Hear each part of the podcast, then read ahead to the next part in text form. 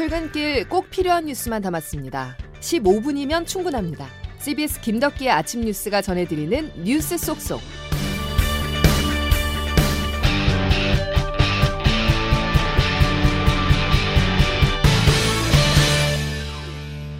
여러분 안녕하십니까? 12월 28일 김덕기 아침 뉴스입니다. 전투기를 출격시키고 기관포 100여 발을 쐈지만 북한 무인기 단 한 대도 격추하지 못한 군이 고개를 숙였습니다. 대공방어작전 실패에 대한 비판 여론이 커지자 군은 대국민 사과와 함께 후속 대책까지 공개했습니다. 첫 소식 김영준 기자가 보도합니다. 이틀 전 북한 무인기가 우리 영공을 5시간 동안이나 휘젓고 다녔지만 한 대도 격추하지 못해 여론의 질타를 받았던 군. 합동참모본부는 어제 입장문을 내고 이에 대해 대국민 사과를 했습니다. 적 무인기 5대가 대한민국 영공을 침범하였고 우리 군은 이를 탐지 추적하였으나 격추시키지 못하였다는 점에 송구하게 생각합니다. 정찰용 소형 무인기는 3m 이하 크기로 현재 우리 군의 능력으로는 제한되는 부분이 있었다며 국민들께 심려를 끼쳐드렸다고 군의 대비태세 부족을 인정했습니다. 군 당국은 당시 상황을 기자들에게 공개했는데 서울 북부 3km 정도 고도에서 시속 100km 정도로 비행했고 이를 쫓아가면서 조종사도 고민이 깊었다는 설명입니다. 이 과정에서 군 당국이 촬영한 사진에는 민간 건물 위를 그대로 날고 있는 파란색 글라이더 형태의 무인기가 그대로 찍혀 긴장됐던 상황을 짐작하게 합니다. 한편 군은 이런 일이 발생하지 않기 위해 대책도 설명했습니다. 전파 차단, 레이저 등 적 무인기를 타격할 수 있는 필수 자산을 신속히 획득하고 기존 전력화 추진 중인 장비의 시기도 최대한 단축토록 CBS 뉴스 김영준입니다. 오늘 새벽 서부 전방 지역 일대에서 미상 항적이 또 포착돼 공군이 출동했지만 실제 상황은 아니었던 것으로 파악됐습니다. 확인 결과 군은 미상 항적이 북한 무인기 흔적은 아니라는데 일단 무게를 두는 것으로 알려졌습니다. 한편 공군 공중전력이 출동하는 과정에서 갑작스러운 전투기 소음에 놀랐다는 인천과 경기 고양, 서울 일부 지역 주민들의 민원이 빗발치기도 했습니다. 북한 군용 무인기의 영공 침범 사태 논란은 정치권으로 불똥이 튀었습니다. 윤석열 대통령의 이 발언 때문이었는데요. 지난 2017년부터 전혀 드론에 대한 대응 노력과 이런 훈련 또 전력 구축이 제대로 되지 않고 훈련을 아주 전무했다고 하는 것을 보면 참 이런 북한의 2017년이라는 시점이 의미심장하죠. 우리 군 방공망에 사실상 구멍이 뚫린 이번 사태의 책임을 전임 문재인 정부로 돌린 셈입니다. 민주당은 즉각 반발했습니다. 보도에 양승진 기자입니다. 국무회의를 주재한 윤석열 대통령은 북한 무인기 침범에 대한 군 대응이 부실했다고 강력 비판하면서 전 정부의 책임을 돌렸습니다. 지난 2017년부터 드론 대응 훈련이 없었고 전력 구축도 미비했기 때문에 벌어진 일이라는 겁니다. 북한의 선의와 군사 합의에만 의존한 대북 정책이 얼마나 위험한 것인지 우리 국민들께서 잘 보셨을 거라고 생각합니다. 윤 대통령은 이번 사건을 계기로 드론 부대 창설 계획을 앞당기겠다고 약속했습니다. 또 국회에서 반토막난 무인기 대응 관련 예산을 확충해 국민이 불안하지 않도록 하겠다고 강조했습니다. 아울러 비례성 원칙에 따라 우리 무인기의 북한 침투를 지시한 것으로 전해졌습니다. 민주당 의원들은 영공이 뚫렸는데도 정부 설명과 대책은 책임 떠넘기기와 변명 일색이라고 비난했습니다. 김병주 국회 국방위원회 더불어민주당 간사입니다. 한미 연합훈련 등 지금까지 각종 훈련을 시행하고 이를 자랑하듯 얘기해 왔습니다. 현 정부는 무인기 대응 훈련을 전혀 시행하지 않았다는 말입니까? CBS 뉴스 양승진입니다.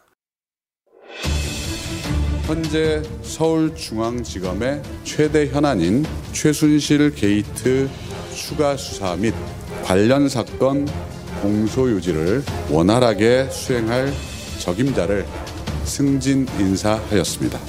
서울중앙지검 검사장 윤성열 좀 너무 벅찬 직책을 맡게 돼가지고 깊이 고민을 좀 해보겠습니다. 어떻게 할지 최선을 다하겠습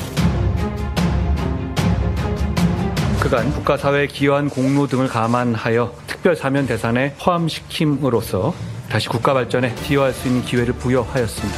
김기춘 전 청와대 비서실장, 박준우, 우병우, 조원동, 조윤선 각 수석 비서관 등이 포함되었고 윤석열 대통령이 정치인과 공직자 중심의 1000명이 넘는 특별 사면 복권을 단행했습니다. 대상에는 형기를 10년 이상 남긴 이명박 전 대통령과 김기춘 전 비서실장, 우병우 전 민정수석 등 국정농단 사태 연루된 박근혜 정부 주요 인물 상당수가 포함됐는데요. 과거 윤 대통령이 서울중앙지검장 시절 수사를 진두지휘하면서 감옥에 넣었던 인물들이 풀려나자 사면에 대한 원칙과 기준이 무엇이냐는 비판이 일고 있습니다. 장규석 기자의 보도입니다.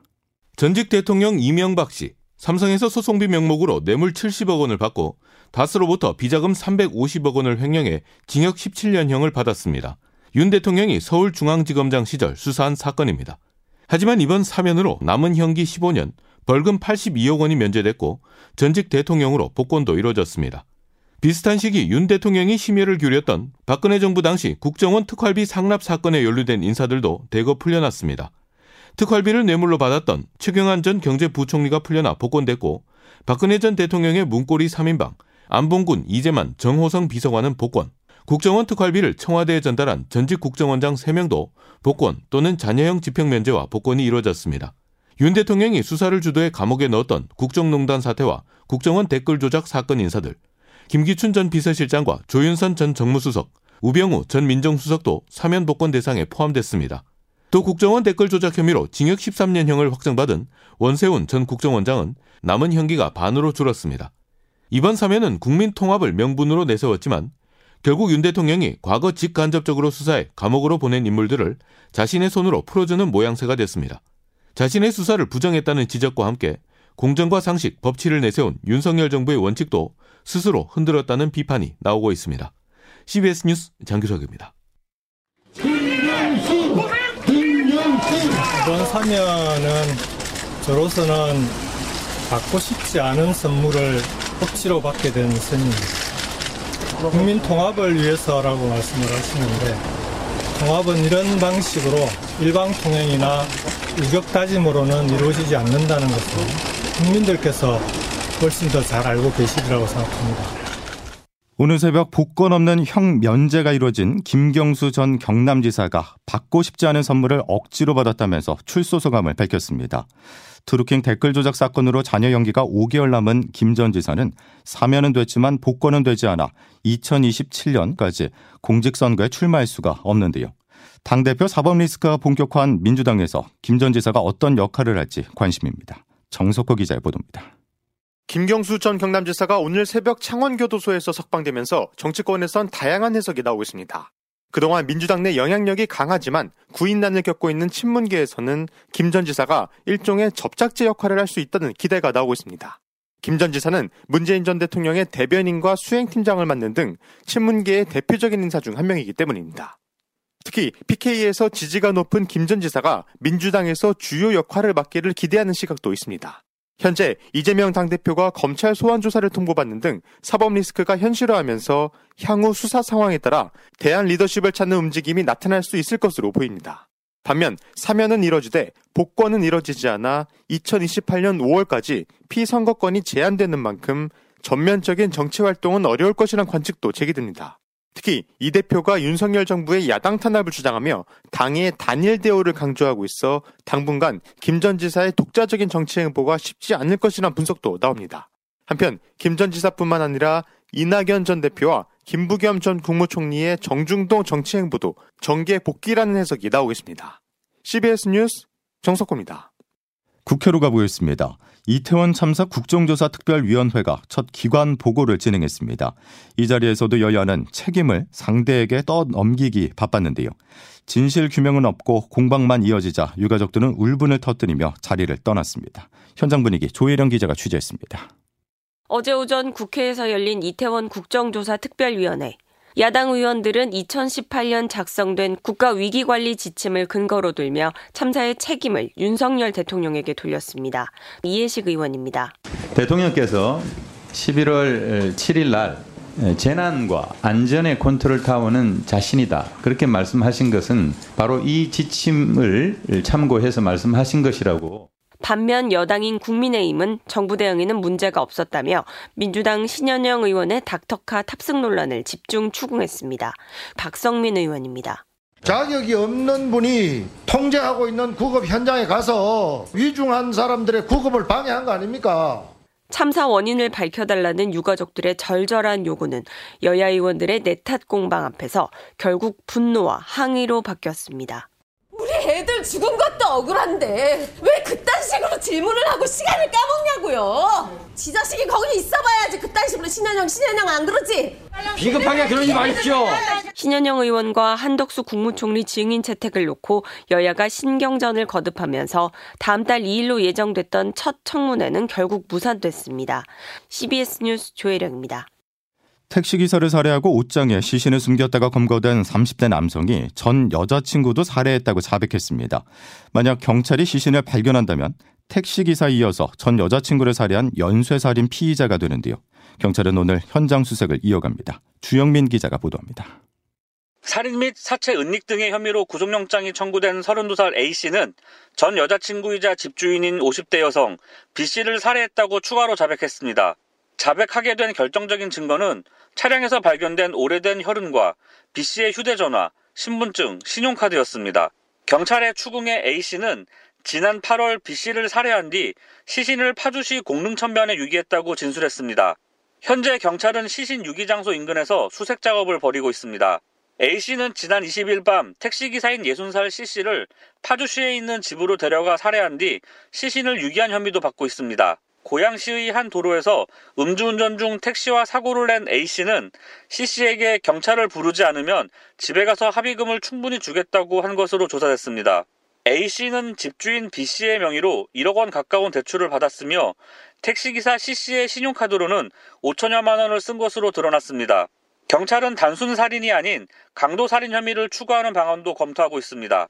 의정부 지방법원 고양지원은 오늘 오전 10시 30분 A씨에 대한 영장 실질 심사를 진행합니다. CBS 뉴스 주영민입니다. 다음 소식입니다. 봉쇄에 이어서 격리까지 풀며 중국이 3년 가까이 이어온 제로 코로나 정책에 마침표를 찍는 모습입니다. 그동안 통제해온 중국인의 해외여행을 정상화하겠다고 밝혔는데요. 자, 그렇다면 7차 유행 중인 우리나라에는 어떤 영향을 미칠까요? 방역당국은 추가 조치가 필요한지 검토에 들어갔습니다. 보도에 김재환 기자입니다. 중국 정부가 내년 1월 8일부터 해외 입국자에 대한 입국 규제를 대부분 해제하면 자연스럽게 가까운 우리나라와의 인적 교류도 늘어날 것으로 예상됩니다. 우선 그렇다고 해도 중국에서 유행하는 변이는 BA7로 국내와 마찬가지로 오미크론 계열이라 당장 큰 영향을 미치지는 않을 것이란 전망이 지배적입니다. 하지만 변수는 중국발 세변이 출현입니다. 급격히 방역이 완화되며 지난주 하루 확진자가 3,700만 명 정도로 추정될 만큼 폭증하고 있어 오미크론과 다른 세변이가 나올 가능성도 있단 겁니다. 이재갑 한림대 강남성심병원 감염내과 교수입니다. 가장 걱정하는 거는 중국에서 이렇게 많은 감염자가 생기다 보면 확률상으로 이제 변이가 생길 확률이 훨씬 더 높은 거예요. 중국 변이 검출 발표 신뢰성이 떨어지는 만큼 이러한 변이가 국내에 들어올 때 제때 감시해낼 수 있는지도 우려스럽습니다. 엄중식 가천대 길병원 감염내과 교수입니다. 중국은 그걸 절대로 공유하지 않을 거거든요. 중국이 새로운 유행의 진앙지가 되는 그런 불명예를 또 갖고 네네. 싶지는 않을 거예요. 이에 방역당국도 입국자 PCR 검사 발열 기준을 소폭 강화한 표적 감염국 지정 관리 이외에 추가 조치가 필요한지 검토하고 있습니다. CBS 뉴스 김잔입니다. 김덕기 아침 뉴스 함께하고 계십니다. 기상청 연결하겠습니다. 이수경 기상 리포터. 네, 기상청입니다. 예, 밤새 눈이 내린 지역이 있죠. 네, 간밤에 수도권과 경기도, 충청 일부 지역을 중심으로 1cm 안팎의 눈이 내렸는데요. 현재는 눈이 대부분 그쳤지만 영하의 날씨에 길이 얼어붙은 곳이 있어서 출근길 안전운전에 각별히 유의를 하시기 바랍니다. 오늘 오전 9시까지 경기 남동부와 강원도, 충청권에는 1cm 미만의 눈이 더 내리는 곳이 있겠는데요. 반면 남부지방은 오늘 가끔씩 구름만 끼는 날씨가 이어지겠습니다. 경기도와 강원도, 충북을 중 중심으로 여전히 한파특보가 발효 중이지만 오늘 아침 어제보다는 추위가 덜한 모습인데요. 현재 아침 기온 서울 영하 3.5도, 춘천은 영하 7도 안팎을 나타내면서 어제보다 기온이 3, 4도 이상 높습니다. 하지만 오늘 낮 기온은 어제보다 떨어지겠고 서울과 인천 영하 2도에 머물겠습니다. 날씨였습니다. 폭설만큼 위험한 게 새벽에 살짝 내린 눈입니다. 많은 눈은 운전자들이 대비를 하지만 오늘처럼 약한 눈이 오면 도로 위 살얼음이 만들어질 수 있는 데다가 운전자들이 방심하기 때문이죠. 자, 조금 더 천천히 안전운전 하시기 바랍니다. 오늘 뉴스 여기까지입니다. 고맙습니다.